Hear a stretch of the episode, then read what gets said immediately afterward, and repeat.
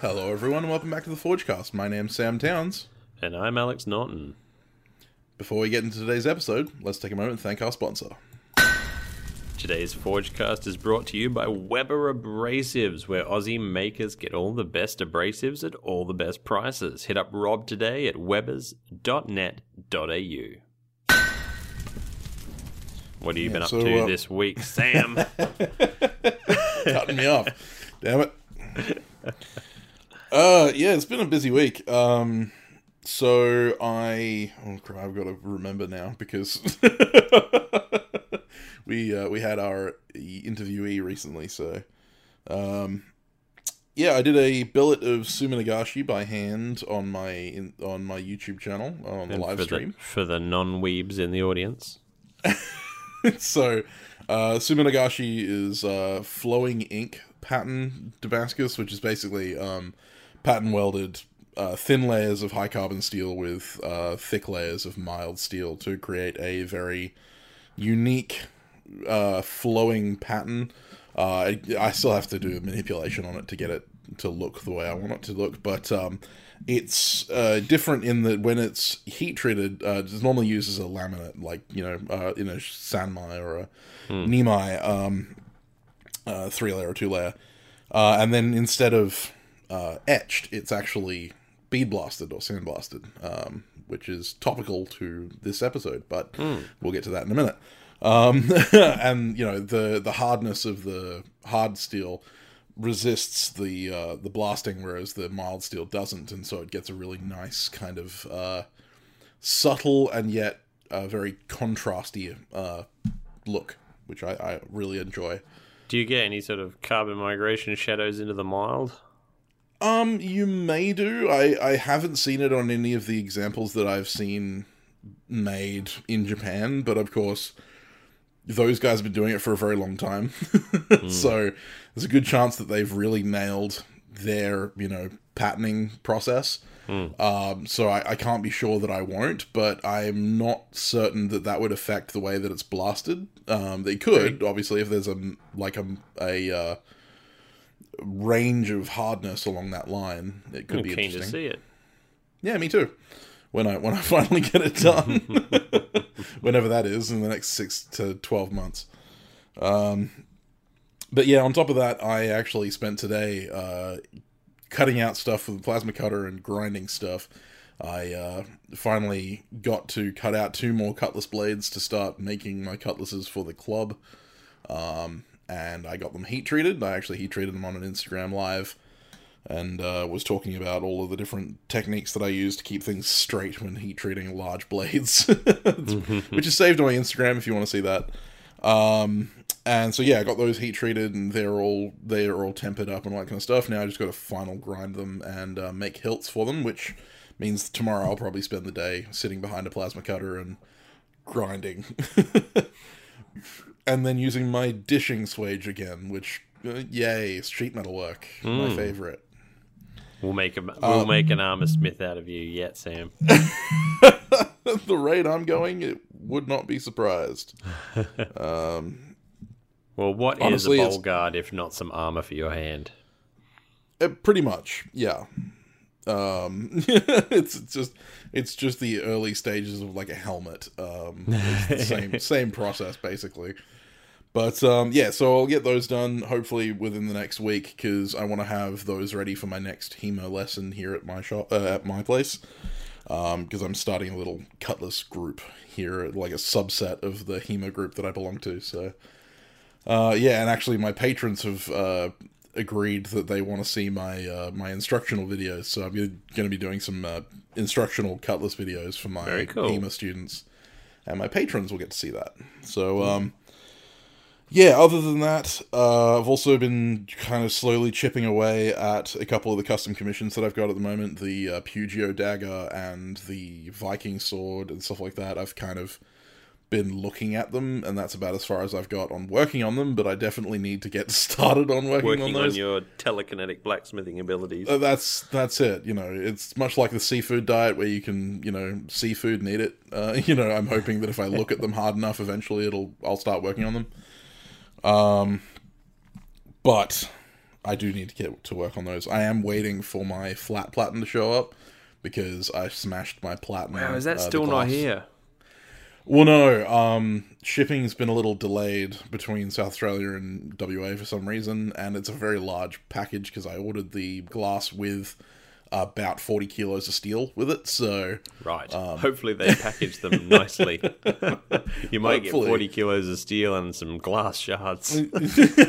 some powdered glass. You A reckon? little, a little bit of bubble wrap between them. It'll be all right. we'll see what happens.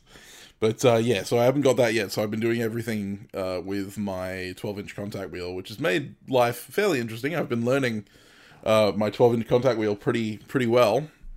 Uh, and luckily, it was usable for the restoration that I did on a knife for Mr. Seth Wood. Um, a, a little uh, piece that he got given by a friend of his a while ago meant a lot to him. That got burned up in the fire that burnt down his house that we mentioned on the show a while back. Uh, and I was able to bring it back from the ashes, had to reheat treat it and regrind it and all that kind of stuff. But I'm pretty happy with the overall result at the end. Um, but yeah, so it's it's been pretty full on. Lots of lots of work going on. I've still got uh, more stuff to do. My uh, my employees back tomorrow. Uh, where we're going to work on hammers. I think. Um, I still have hammers available in my Etsy store at the moment because we got a bunch out. Well, people better Oh, get on top yeah. of that. Yeah, I've got to just keep the stock up. you know, like that's that's my that's my goal at this point. Constantly have hammers available. Uh, my song of the week um, is one that I kind of stumbled on in my you know usual Spotify rambling, you know, just l- listening to various playlists. Um, after I get sick of listening to the Forgecast Tunes playlist on repeat, um, and it was one that like originally I, I heard it and I wasn't super enamored with it because like the tone was just a little off and stuff like that. But then I listened to it again, and the message really hooked me, and like the the overall story of the song is actually really good. So I you know after re-listening to it now, I I'm really a fan of it, even though the singing isn't perfect and all that kind of stuff. I, I really like it.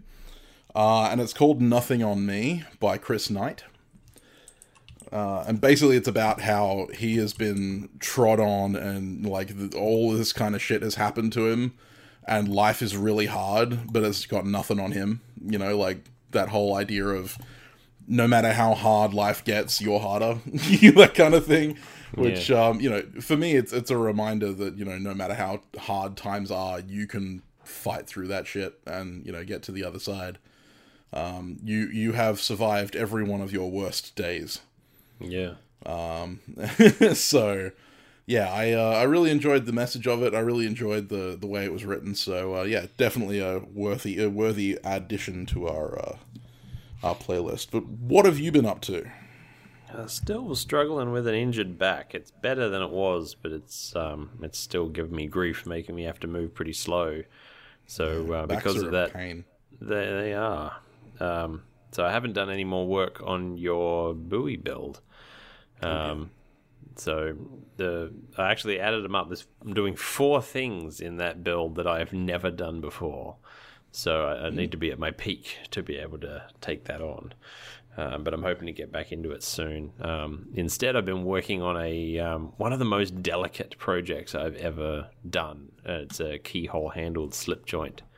Um, looks amazing so it's far it's such an elegant shape. I really love it. The the the walk and talk on it is something that has to be felt to to actually really get a sense of it. It's so um, sort of feather touch light, but at the same time really clearly secure. And um, I spent more time than I probably should have trying to dial that in just right. Um, and going through and like polishing the tang and and polishing the back of the uh, the the back spring up to insane grit just to get because once I got the feel right, I wanted it to be just silky smooth, and um, the keyhole handles which I had to make again because the first ones um, just weren't long enough. Um, I tried everything to make them work, but they just didn't want to work. So I'm actually happier with the new ones than I was with the original ones. Um, and now that it's actually all being rounded and contoured and everything, it's just coming together so nice. Um, it's going to be one of those knives I don't want to let go of, but there's already a dibs list of people waiting to have their shot at getting it. So um, it, has got to it's got to go out into the world. Um, but it's yeah, it's it's one of the ones I've been most happy with that I've made. Um, keyholes are no joke. Let me tell you, it's it's one of those things that's just they're just difficult. No matter how you swing mm-hmm. it, it's just difficult. Um, so uh, I'm I'm proud of the fact that I did it. I'm even prouder of the fact that I did it twice. Uh, te- technically four times because it's handle scales on a folder. yeah. Um, I've been doing some prep work on my uh, musketeer rapier for heat mm-hmm. treatment, mm. ready, ready for heat treatment. So I'll have to study that video that you posted on on Instagram. yeah, it's one of two. I have one from when I heat treated the first cutlass blade as well. So yeah, except I'm not gonna. Ha- I'm going old school with mine with a trench forge, and well. I want to do it at twilight. Um, oh dear! So that I can watch the the colors uh, as best as possible. So it's good for um, video if you ever get someone to hold the camera for you. Well, I know Broden's going to be there because he's got his. Um, oh, I've forgotten the the specifics of it, but it's um, basically it's like Arya's sword from Game of Thrones. The small sword. Yeah, it's um, it's beautiful, but he um, needs to reheat treat it because he tried mm. to do it in his forge, and it's just it's not happening. Yep. Anyone um, who's tried to heat treat something that long in a forge, and especially that story. delicate as well. So, um, mm. like, although that's got nothing like this musketeer rapier is like 1.2 meters long. It's it's mm-hmm. huge. So there's no way I'm doing that in a forge. Um, so trench forge it is, and um, I figured why not? Like it's it's just some SUP nine. I can always remake it if if um, mm-hmm. it goes wrong. It's I've got heaps of it in bar form, uh, uh, round bar form. So um, I've got to try and get the heat treatment done though before the fire bands kick in because once mm. the fire bands kick in, there's no trench forge building for me. Let me tell no. you. So gas forges uh, only.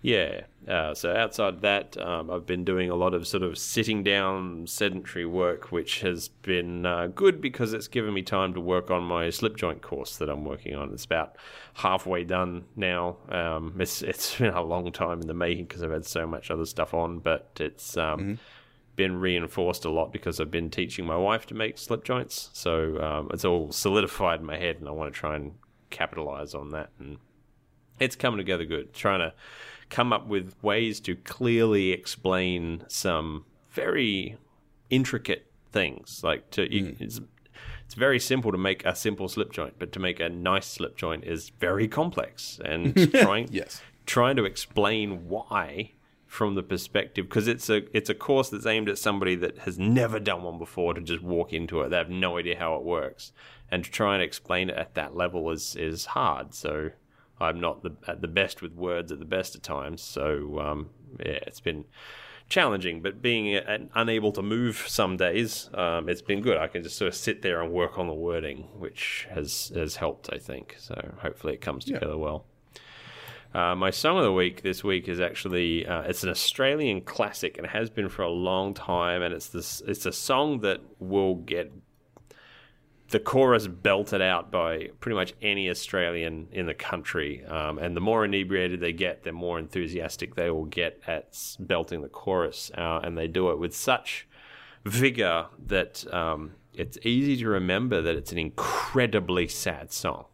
Mm-hmm. Um, and it's a something that uh, it affects me to listen to the song. It is a great song. It affects me to listen to it because my mentor actually fought in the Cold War. He was in the Malaysian confrontation, which, if you don't know, that was a, a pretty bloody conflict that was going on at the same time as the Vietnam War, um, and not that far away geographically. Um, and the stories he's told me of the things he's seen and had to do um, and witnessed being done horrify me.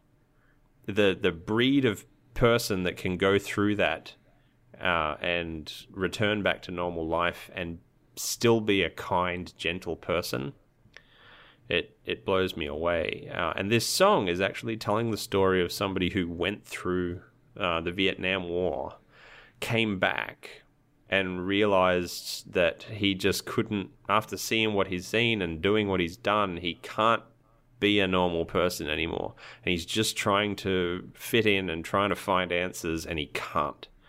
Um, but the song is called Khe and it's by the band Cold Chisel, uh, which is a very popular Australian band. If you, uh, I'm not sure how big they are overseas, but they're huge here.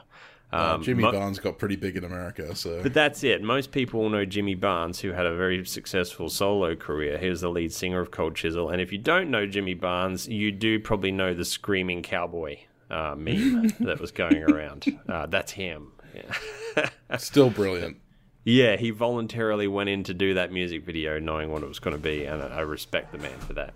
But um, the song Khe Sanh, even Australians who are listening to the podcast now will be like, oh, yeah, I know that song. Uh, you know, last playing out of Sydney, blah, blah, blah.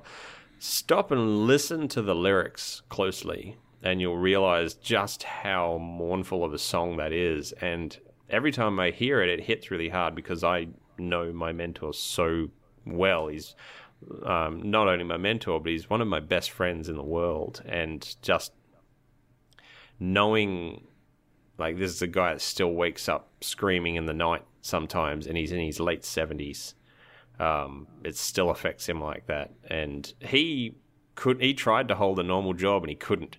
Um, he ended up becoming a potter and a blacksmith um, out in the sticks to to get away from it all and just so that he could you know function in society at all. And quite, um, quite poignant uh, as today, as we're recording, is eleven eleven, which is uh, yeah, Armistice Day, or Day. veter- yeah, veteran Veterans Day over in America, and Remembrance Day here.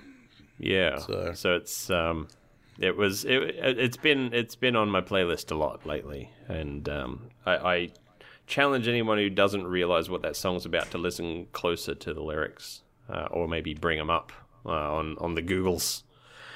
Uh, and follow along because it's it's one of the most beautiful summations of that. Uh, not so much the war itself or the experience of the war itself, but the experience of what it is to go back to society after something like that. Um, it's also a hell of a jam. Yeah, Great, I mean, a great song. if you don't listen to the lyrics, it sounds like a hell of a rock jam. But yeah, That's the thing. It sounds like such an uplifting song, but it's it's Yeah. it's really not. no. really not. So um, yes, we do have one listener email, or we have inspirations. What do you reckon? Uh, let's knock out the uh, the email, and then we can get into our inspirations. Here's a big one.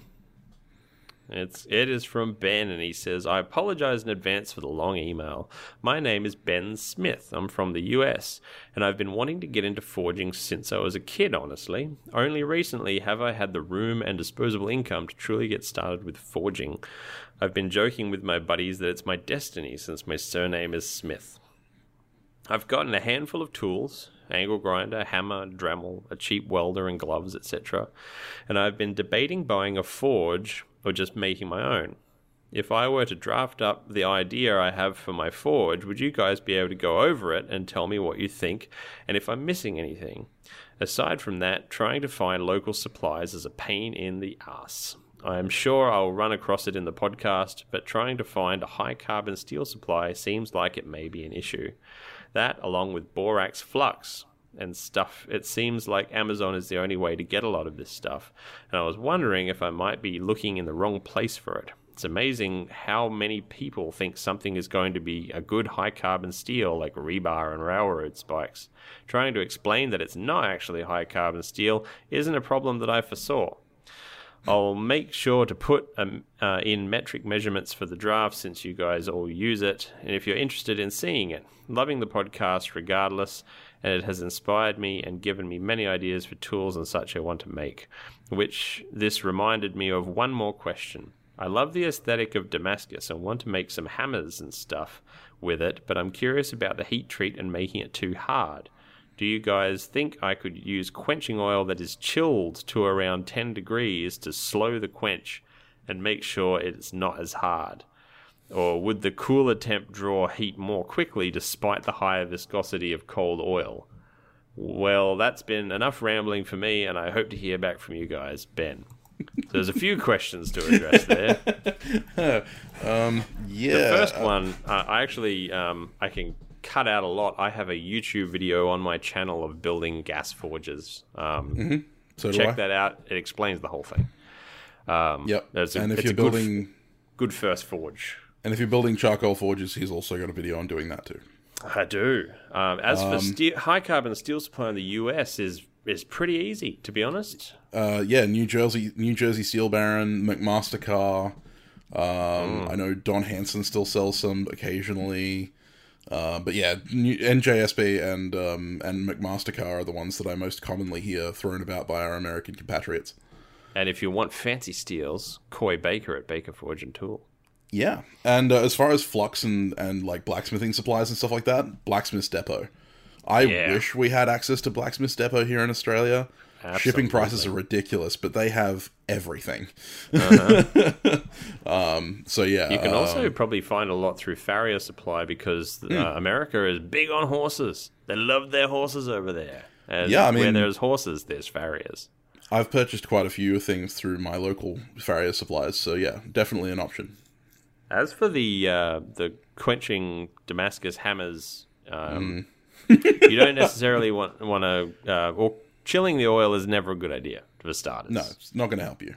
It's uh, the it's not the temperature of the oil; it's the viscosity of the oil that you're trying to shoot for. Um, well, to an extent.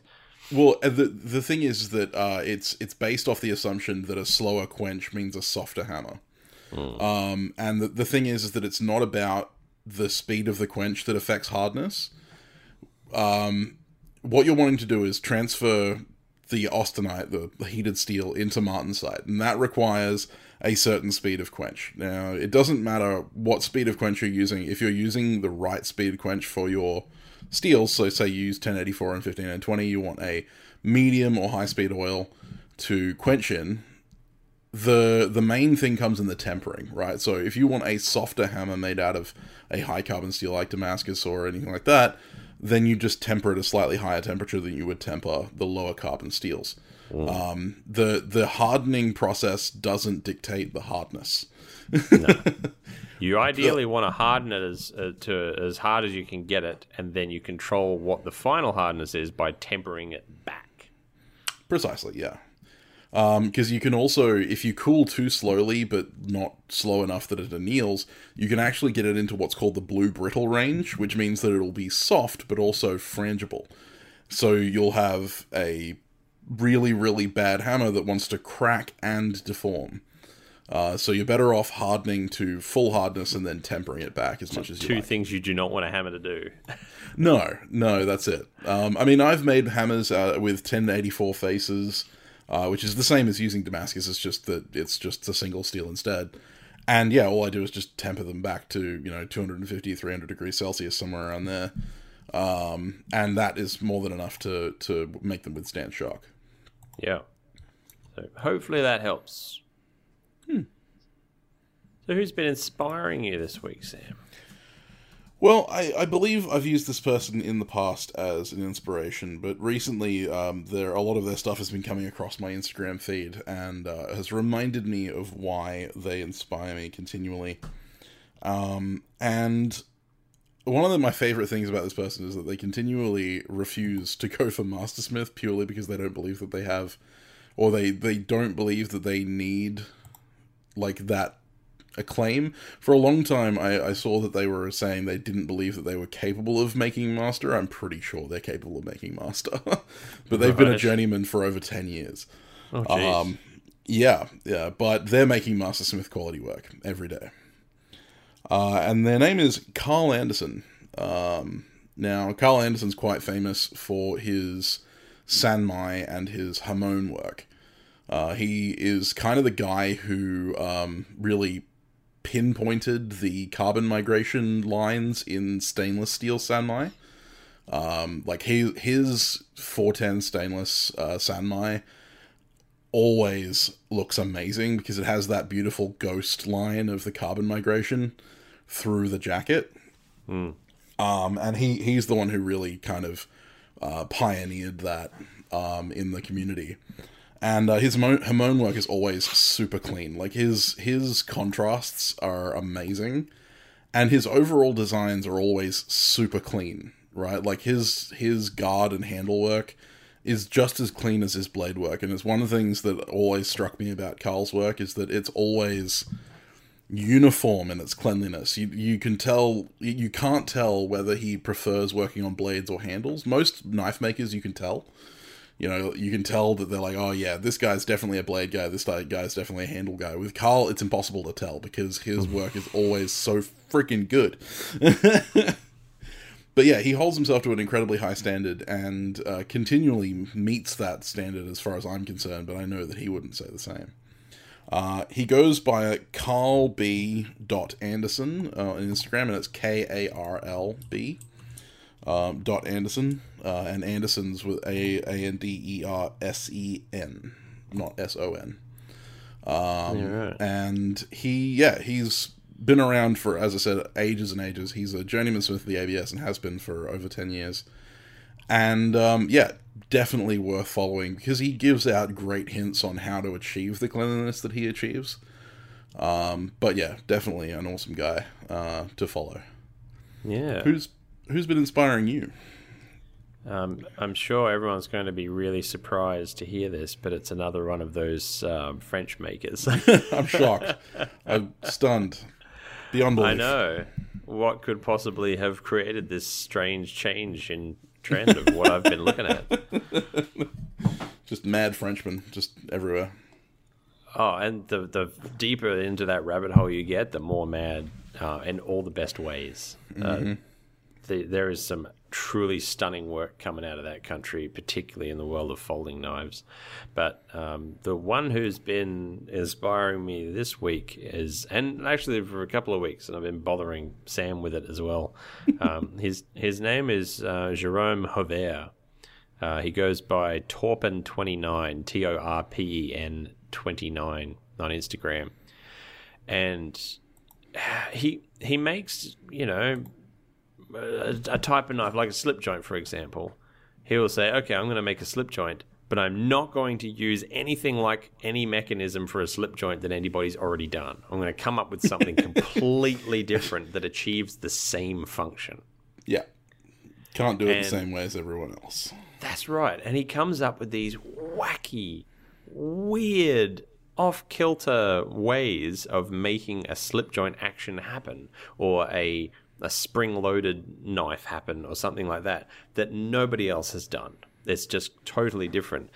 And he performs this task with such elegance and mm. cleanliness and simplicity of design such that you look at it and you think, why has nobody else thought to do it like that? Why are we doing it the way we're doing it? This is so much cooler. Yeah, um, well, I suppose it's the if it ain't broke, don't fix it kind of attitude that well, we all that's, have. that's it. But he's kind of got like a uh, like a think differently mindset. We're going to get sued mm. by Apple now. Think different.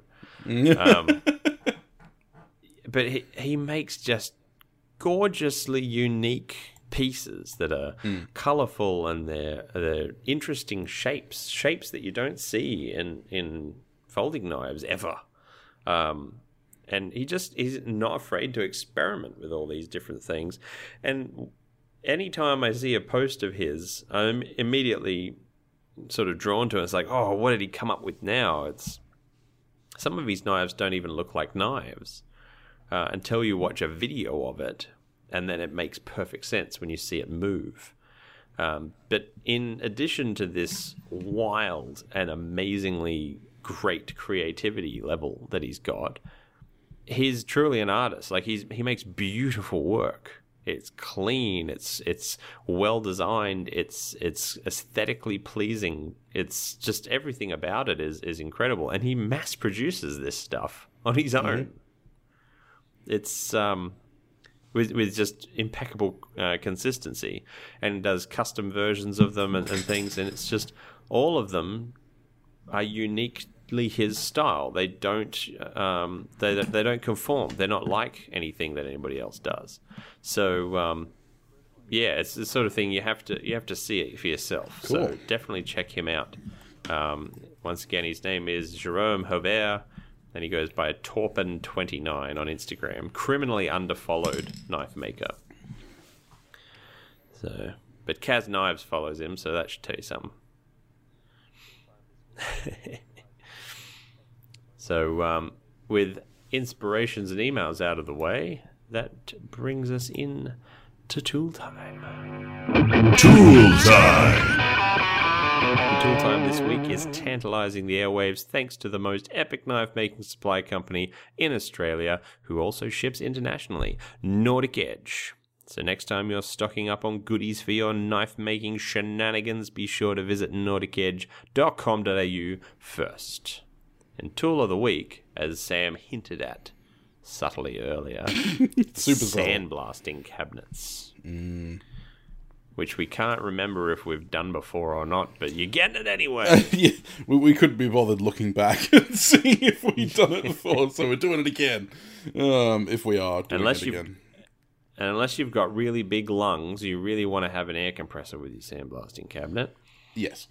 So it's kind of like two tools of the week. Yeah. But yeah, they are handy for an array of things. Um, uh, my favorite is is texturing, um, sandblast texturing of non-ferrous metals, which we often see uh, our boy Niels Vandenberg doing.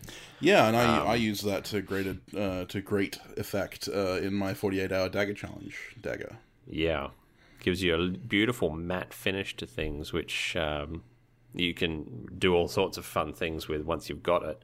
You can um, do uh, who is it? Uh, it's the, the Artificery. Is a favorite knife maker of ours who actually bead blasts um, using I think it's glass beads, doesn't he? Bead blasts Yeah. uh, burl handles Indeed, he does. and um, you get incredible texture on the wood, which is just some of the photography he does of that to, to show the detail is incredible.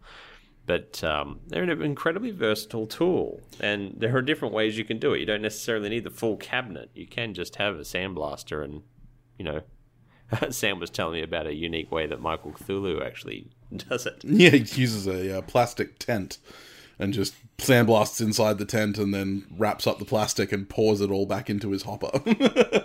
because he's like normally a big icing thing, Yeah. icing pipette. because he's normally working on swords that are you know like six foot long, so he needs the room.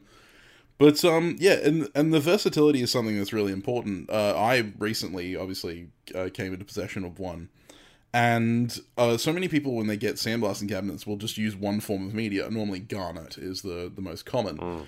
But there are hundreds of different kinds of media you can use in a sandblaster. Everything from walnut husk, which is incredibly gentle, all the way through to hardened steel shot, glass beads, garnet, diamond, uh, silicon carbide, all kinds of really cool different um, different media that you can use to achieve different effects. And then obviously you have differences in grit size, like you can have light, uh, fine grit, medium grit, and coarse grit uh, sandblasting media. I have medium grit garnet in mine at the moment. But uh, such as in Suminagashi, um, it's steel blasted. It's actually using low ca- carbon steel powder uh, in place of standard media. And the reason it's low carbon is because you don't want to damage the high carbon steel. Uh, but you can get low carbon and high carbon steel powder and high carbon and low carbon steel shot for your uh, blaster to provide different effects. It's And- like insane airsoft. Exactly, yeah, and and funnily enough, it, it's been used in like this uh, that form of of texturing has been used in Japanese um, work for a long time. Like we're talking back in the medieval period, where it wasn't blasted. They what they did was put the media in a, a basically a hammock, and they would use a cup with a hole in the bottom and scoop some of the media, and then hold it above their heads and let it rain down on the on the piece. And normally they would use heavy steel shot or heavy heavy shot of some kind, heavy rocks, in order to provide the texture. Hmm. Uh, because obviously they didn't have the ability to compress air at that point. No, with that attitude, uh, no, yeah, it's had a you know, apprentice just blowing really hard. um, I I will oh note Billy Three Lungs. That's it. I will note that uh, you need a decent compressor to run a, a sandblasting cabinet. Um, I've got a little uh, 40 liter single stroke, like single action uh, compressor, which is what most you know hobbyists have, and it runs my my blaster for about 10 seconds um, before I have to let it charge again. Um, realistically, you want something in the 100 liter range uh, and a double action, uh, which means it's got two either two motors or uh, two pistons and is pumping as the other one is drawing. Um, most most um, basically most over the counter uh, compressors are going to be single stroke, uh, which means that they have a pressure cycle and a drawing cycle, and so therefore they're not really pumping as much uh, air. The recommended uh, cubic foot per minute um, rate is 360. Uh, my little one only gets 160, so you know, needs a significant increase. And compressors Or, can be or a not cheap. smaller sandblasting cabinet. Well, the the thing is, it's not the size of the cabinet; it's the it's the gun. Um, Yeah, smaller gun. yeah, but the smaller the gun, the less effect you have. Yeah, exactly. Um, Anything to to not have to upgrade your compressor because I have a like a ninety liter or ninety two liter or something Mm-hmm. compressor, and that thing is by far the loudest thing in my shop. yeah, Even even with um, adequate hearing protection, I have to leave when Mm. it's charging up. It's ninety seven decibels. Yes, they're insane. It's like a Kiss concert. Yeah. But yeah, I mean, I I run mine in short cycles, which works for me uh, for most of the stuff that I do at the moment. Uh, but if I wanted to do some heavier work, especially if I wanted to start using heavier shot, because the he- the the weight of the media also has a direct effect on how much uh, pressure you need, because you need more pressure to draw that media up the hose. Um, and yeah, it, it, it can get really expensive. The guns and the hoppers are actually really cheap. You can get them for as little as like 150, 200 bucks from your local hardware store. But a decent cabinet's going to run you about $800, and that's without the compressor. uh, a decent sized compressor for a for a gun cabinet's going to be about two grand, um, brand new, unless you can find them secondhand on the market. Yeah. But yeah, they're an incredibly useful and versatile tool, and I highly recommend getting them if you can. Yeah, a lot of people um, will be lucky enough to find them pop up in the second-hand market because, uh, funnily enough, a lot of people buy them for their shed, use them once, and then a year later go, "I never used this thing," and sell it cheap. Yeah, they and they underestimate like how much it takes to run. So they just, you know, they're like, "Oh, I'll just run it off my little car compressor," and then realize that that's not going to cut it. Yeah, so they, they do they do get sold secondhand quite a bit. Um, Oh, and yeah, got- sometimes like the, the the glass will fog up because it gets scuffed up, and they don't realize that they can replace it, so they sell the whole thing. You know, I, I bought mine secondhand for like 150 bucks, and the brand new one is like 800. So, um, yeah, you can get them real cheap. Yeah, so definitely keep your keep your ear to the ground on that one.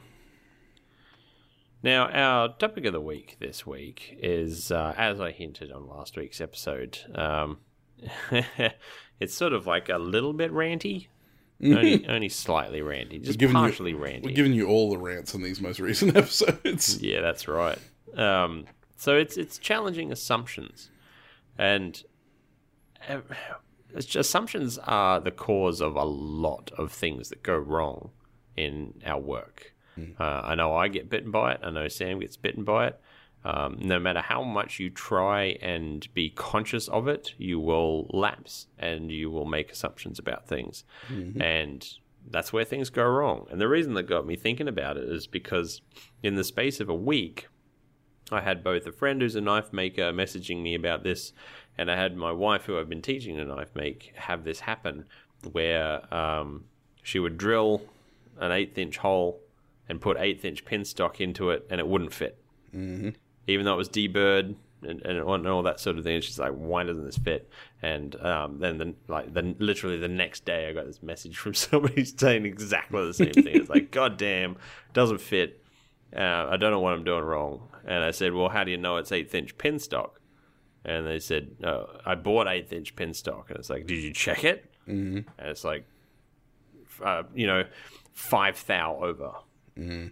And so, well, that's a problem. It's like, but then um, in the other instance, it was exactly eighth inch pin stock. It was it was machined, but it still didn't fit.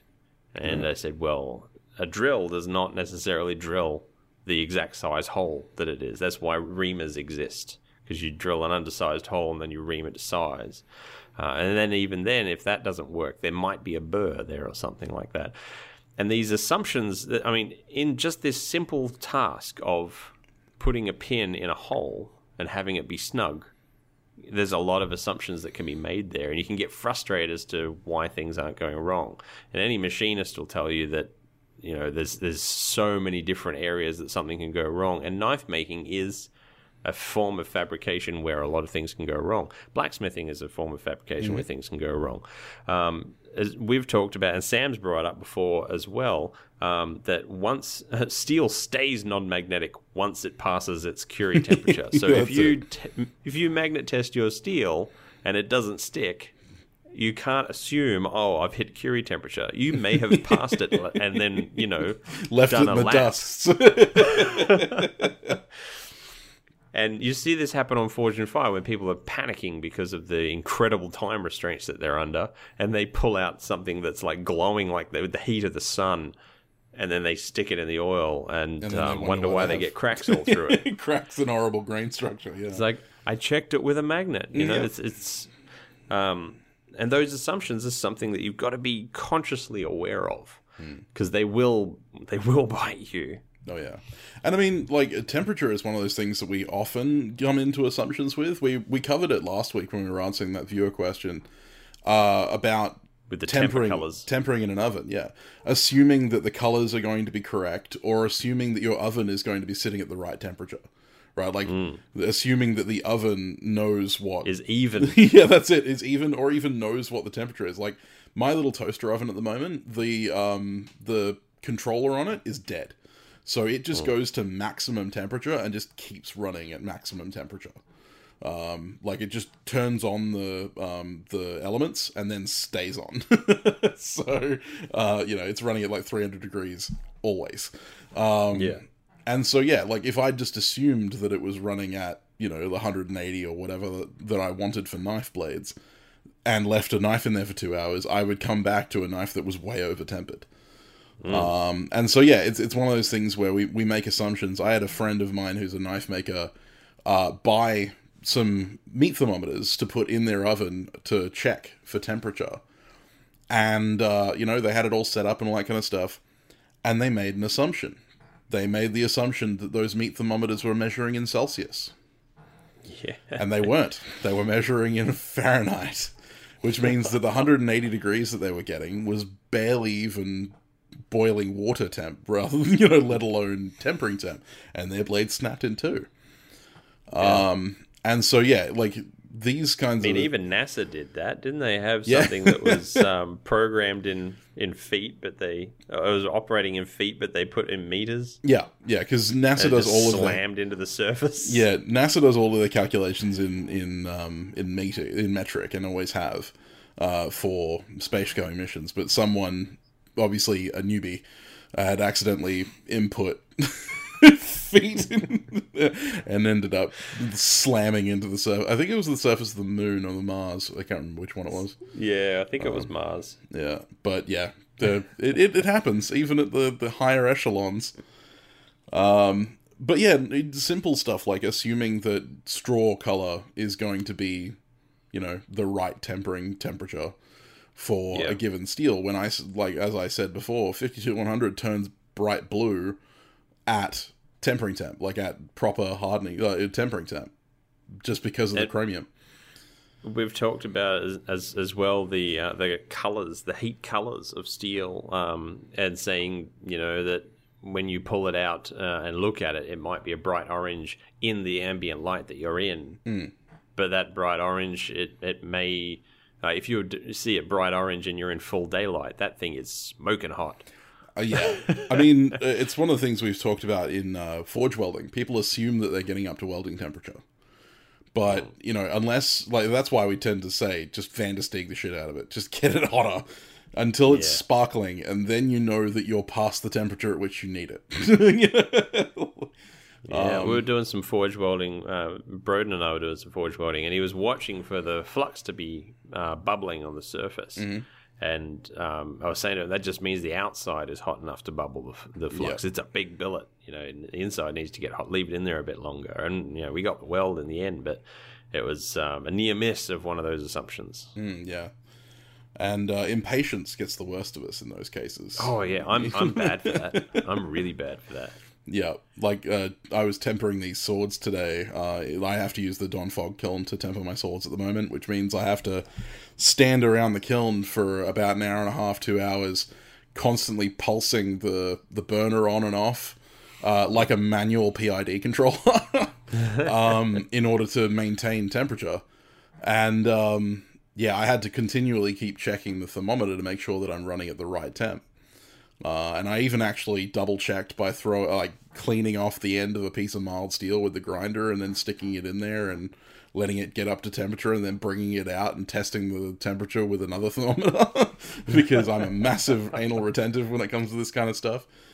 hey, with all the work you put into a sword, you want to make sure you're getting it right. Well, for these, like they're they're not super um like work heavy, but they are going to be used in combat. Like they're going to be used to hit other people, and if they're too brittle, then the end could snap off and someone gets shanked, and I don't want that to happen, especially because that person could be me. Yeah, you need to keep your new employee in line, but you don't want to physically or permanently hurt them. That's right. Yeah, it's it's one of the reasons why uh, up until I had this kiln, I wasn't comfortable with making combat blunts, like for for um, actual HEMA and stuff like that, because there's no way to reliably heat treat a sword capable of withstanding that amount of abuse uh, without a temperature controlled kiln. Um, because like it, it's one thing to have a sharpened sword that can you know cut stuff occasionally and whatever. It doesn't need to be super accurately heat treated in order to provide that kind of service, but repeated blows against steel can uh, can lead to some seriously bad stuff to happen. And uh, Yeah. I've seen some really bad injuries in HEMA from blades that weren't properly heat treated. So And yeah, it comes down to like when you're particularly in knife making, although this is the same in black, blacksmithing as well. Um, If you are working on something and something keeps going wrong, you're not getting the result that you're wanting out of something. The best thing to do, I find, is to look for, try and find the assumption that you're making because guaranteed there'll be an assumption that you're making that something's getting to a particular temperature when it's not, that something is a particular way when it's not. Um, if that something is high carbon steel it. when it isn't. yeah, exactly. Um, and I had an incident with um, I was uh, coffee darkening a knife that my wife was working on. We were, we were, we were doing her first coffee darkening. Uh, she'd never done it before, and I showed her how to mix up the coffee and um, and let it you know cool down a little bit, and then put the knife in there, uh, and everything was going fine. Pulled it out, and it was this horrible blotchy finish. And I said, "Oh, did you clean off the the steel properly first before you put put it in there?" And she goes, "Oh no, I didn't. I'll go and do that, and we'll put it back in." She went off, cleaned it thoroughly. I watched her do it. She cleaned it better than even I cleaned my blades, and she put it back in. And when we pulled it back out again, it was still blotchy. And we had fully tested this knife. It was hard. It was evenly hard. I was doing file test scratches along it. It was hard and it made of she rehand sanded it like we went back through and through and through and we kept making new batches of coffee each time to make sure that it wasn't that we changed brands even mm-hmm. Could not work out why it kept coming up with blotchy surface finishes and you know what it was the one thing that we didn't clean was the, container? jar Yeah. the container that the coffee was in the first time she put it in there it did have oil on it yep. And that and the oil stayed surface. in the jar and there was a surface that would form on the water and as you put it in it would drag that oil straight onto the blade again and it would stay in there and be blotchy I've made that. you never thought before. to yeah never thought to clean the jar mm-hmm. um, and it was days of work trying to get this thing to work I like- yeah. yeah frustration upon frustration. And I'm thinking, like, I'm starting to doubt my entire. It's like, should I even be a podcast host? I can't get a simple coffee etch to work. I'm trying to be teaching somebody here. What the hell's going on? I'm I'm a fraud. and all, all the while, clean the bloody jar. There's a oil in the jar. Yeah, I had the same problem, uh, but in reverse. In that, uh, every time I would put the blade into the into the etch, the ferric, it would always end up with weird blotches around the ricasso, and so I'd clean it stupidly thoroughly. Like you know, I I clean with uh, hot water and soap, like Carl Roy does, and it's the most effective that I've ever had. But every time I'd have the same problem. I just could not fucking work it out for the life of me. I knew that there was something inhibiting the the, uh, the etch, but then I realized that what I was doing was cleaning it, you know, like holding it by the tang in my left in my right hand, and then I was walking out to the the thing with the, the point held down, and mm-hmm. oils were running from my hand down the tang onto the blade right? Like just the, all of the grip and grime and stuff like that on my hand was running down with the water onto the blade, and that was what is inhibiting the thing. So now I carry all my blades point up. before I go into the edge, it's it can be stupidly simple things that take forever to work out why. But you know, once you work it out, you're thing. like, oh god, you don't often make uh, assumptions about the big things. no, Uh, and it sort of ties in a lot to our um, our rant episode that we did a couple ago, where we are talking about the armchair warriors. A lot of the time, they're making assumptions as well. Of course. I mean, how many times have, have you, as a listener, or you, Sam, um, had an armchair warrior have a go at you about something, and their whole argument is predicated on an assumption that they're making about why you're doing something the way that you're doing it. yeah, yeah, all the time.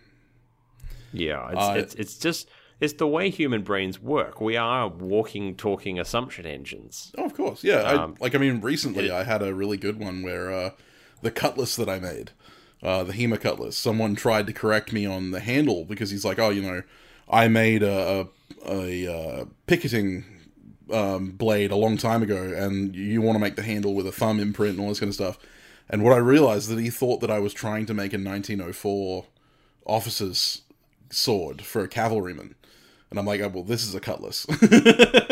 I understand the I understand the differences, uh, and I understand what you were trying to get at. But thank you, but yeah, no, this is this is not that. But yeah, it, it simply comes down to I see something, I think this is happening, and make an make that assumption before investigating. And I think that's the biggest problem.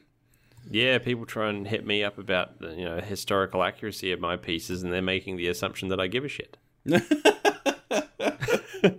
I've I've had a few people assume that I haven't tempered a blade purely because I didn't put the tempering in a video. Right? Like, you know, Right. I've, I've done a video where I quenched it and then maybe in writing or maybe I just didn't at all and the next scene is me hand sanding it or something like that. And people have gone, "You didn't temper it, so it's going to snap." And I'm like, "No, I, I tempered it. Trust me."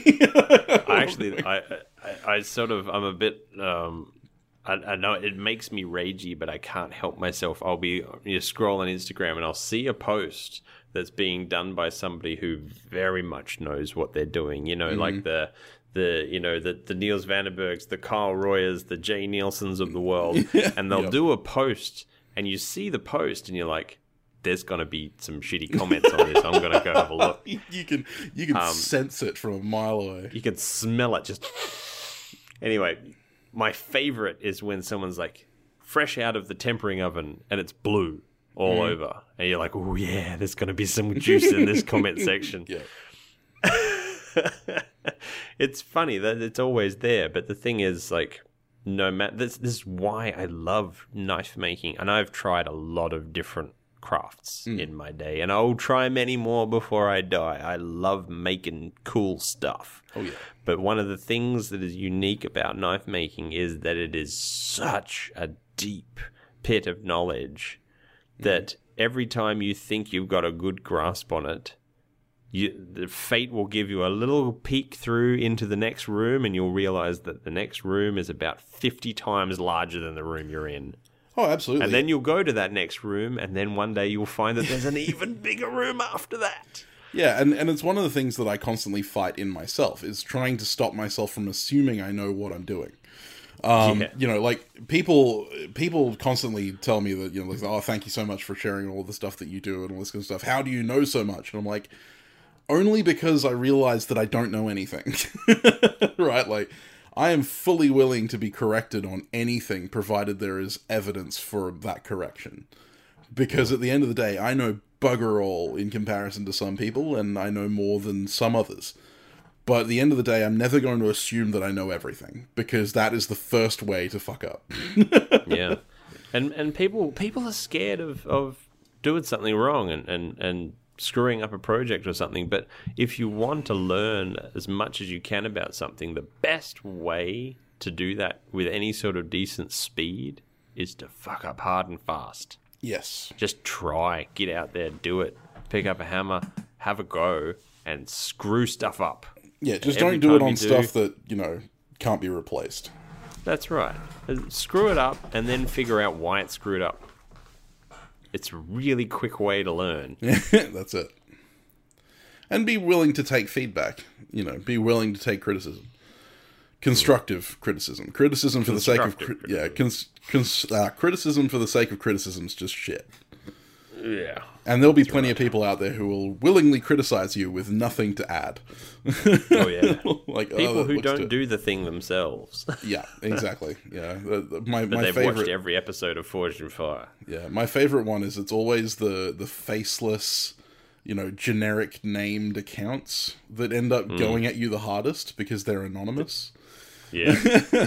And the moment you come back at them and say, you know, yep, feel free to sh- you know shoot a video or you know take some photos of your work and let us judge, they disappear like almost un- instantly. It's it's amazing. yep. That's it. Like fart in the wind. Yep. Just as smelly. That's right. Now, guys, don't forget we got a bit of a competition going on at the moment, and not just Sam's buoy competition. That is also But good. we have a competition of our own that is running in parallel at the same time. It's not, it's going until the uh, New Year's Day, and that is to make a beautiful set of matching wood carving tools, which must include at least a Wharncliffe Whitner, Whittler, a spoon gouge, and a bowl carving knife. And we want you to show us that they work. Doesn't have to be anything elaborate. Just show us, you know, they're hardened and sharp and carve wood. Um, and send us photos. Use the the hashtag uh, Forgecast competition. Uh, we want to see them, and we are going to be judging them. And there are going to be three winners: a first, second, and third place. And those places are going to win prizes provided by Ryan at Otway Fiddleback. Definitely check him out because he's been dropping some absolute fire lately uh, on his Instagram account, Otway underscore Fiddleback. Uh, and only one of each block exists, so you've got to, you know, you've got to be in it to win it and follow him. So, um, if you want to win some of that juicy, delicious goodness, which has been fully and expertly stabilized by Dean at Reclaim Creative, um, you can win three blocks if you win first place, two if you win second place, and one if you win first place, delivered to your door anywhere in the world. So that's a pretty good deal, considering those blocks are, you know, a good fifty bucks a piece sometimes. Yeah, they're not cheap. Yeah, and they are good quality. And Sam and I use them almost exclusively. Yep. So, um, plus good wood carving set. A handy to have. B easy to sell. Very easy. Yeah, wood So it's not super wasted time. And we want you to make really pretty ones. So, you know, that sells even better. So it's not wasted time. Get on it. That being said, I'm I'm kind of happy that I'm flooding the market with buoys at the moment. it's, just, it's just everyone's making buoys. At the moment. Yeah, and you know, these everyone's going to just be have to be happy with second and third place on Sam's Yeah, buoy well, build off and because fourth I'm place, coming, and the and the viewer viewer's choice. There are five This- prizes. this is the real reason that there's extra prizes because you know I've just taken. I'm, I'm going to take the first prize. I'm sorry, guys, in Well, advance. one of the one of the pieces of the fifth prize, the viewer's choice, is a bar of Damascus. So uh, you know, Ooh, yeah, Uh, there, there may be more added to that. So there may be.